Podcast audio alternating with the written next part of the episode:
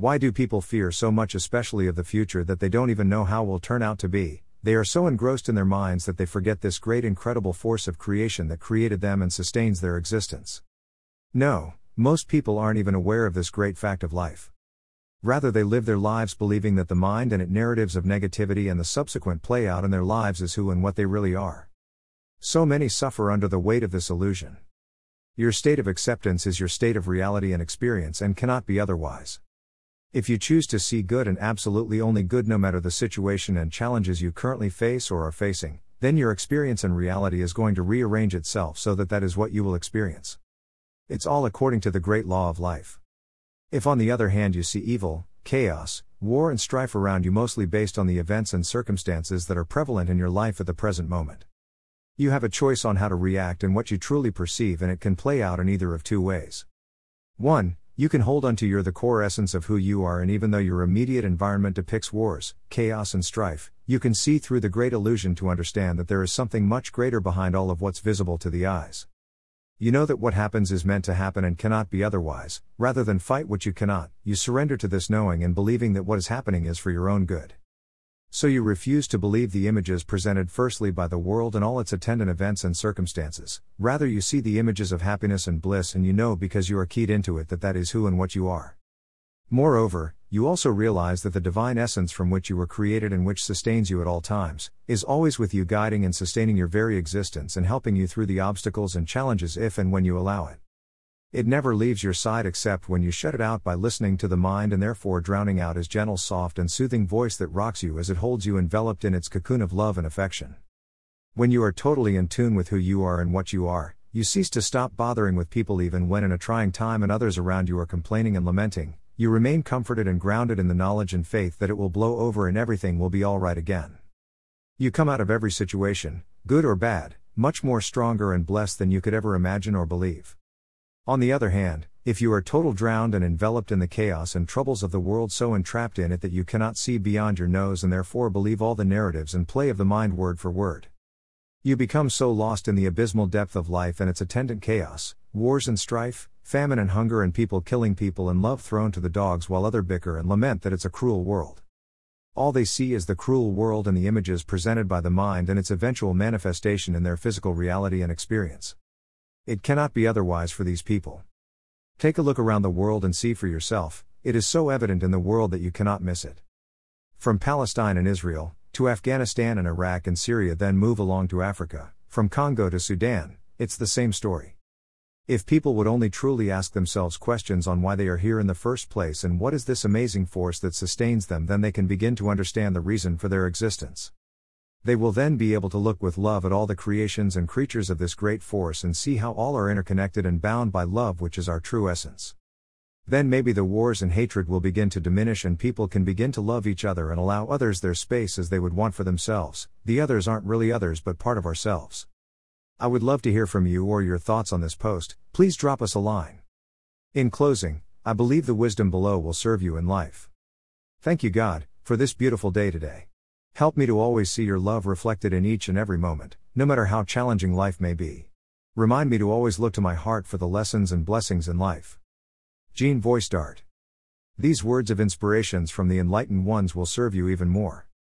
I wish I could show you when you are lonely or in darkness, the astonishing light of your own being. Hafiz. Within you is the light of a thousand suns, within you is unimaginable beauty. Robert Adam.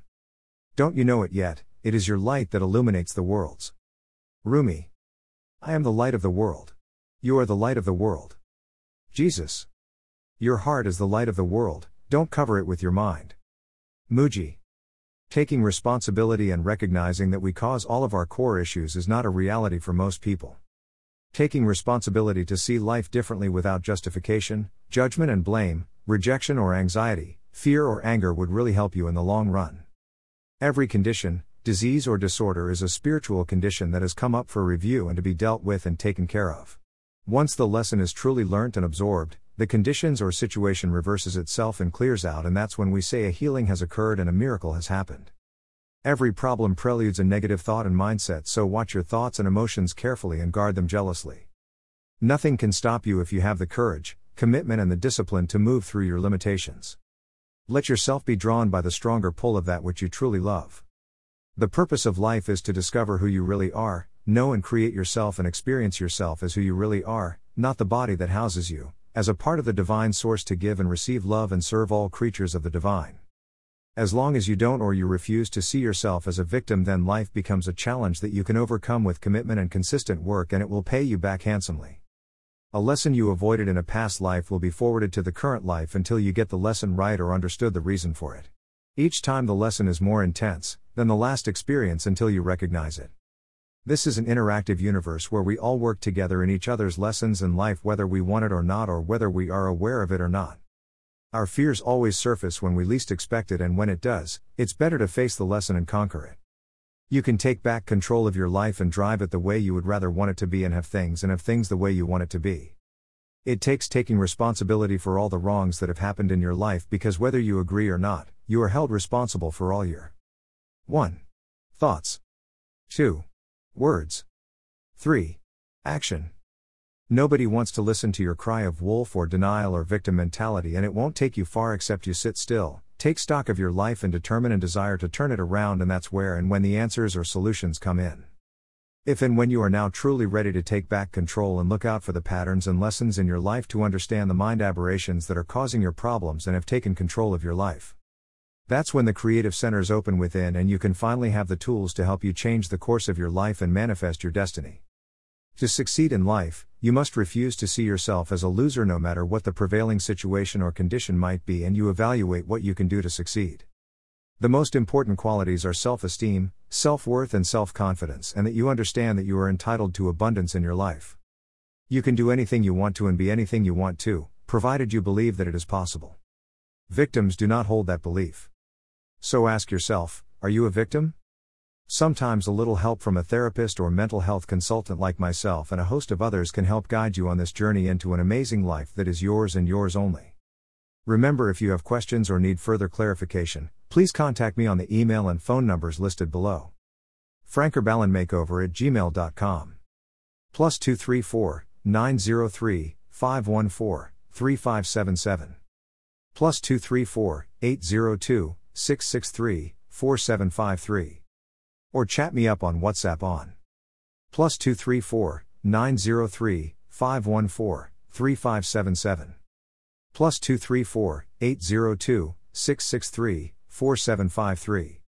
You can join us on our Facebook page and group at Frank Herbal. You can message us on WhatsApp at https colon slash slash wa.me slash message slash cuxps3gdjj1. Or on Twitter at Frank Herbal.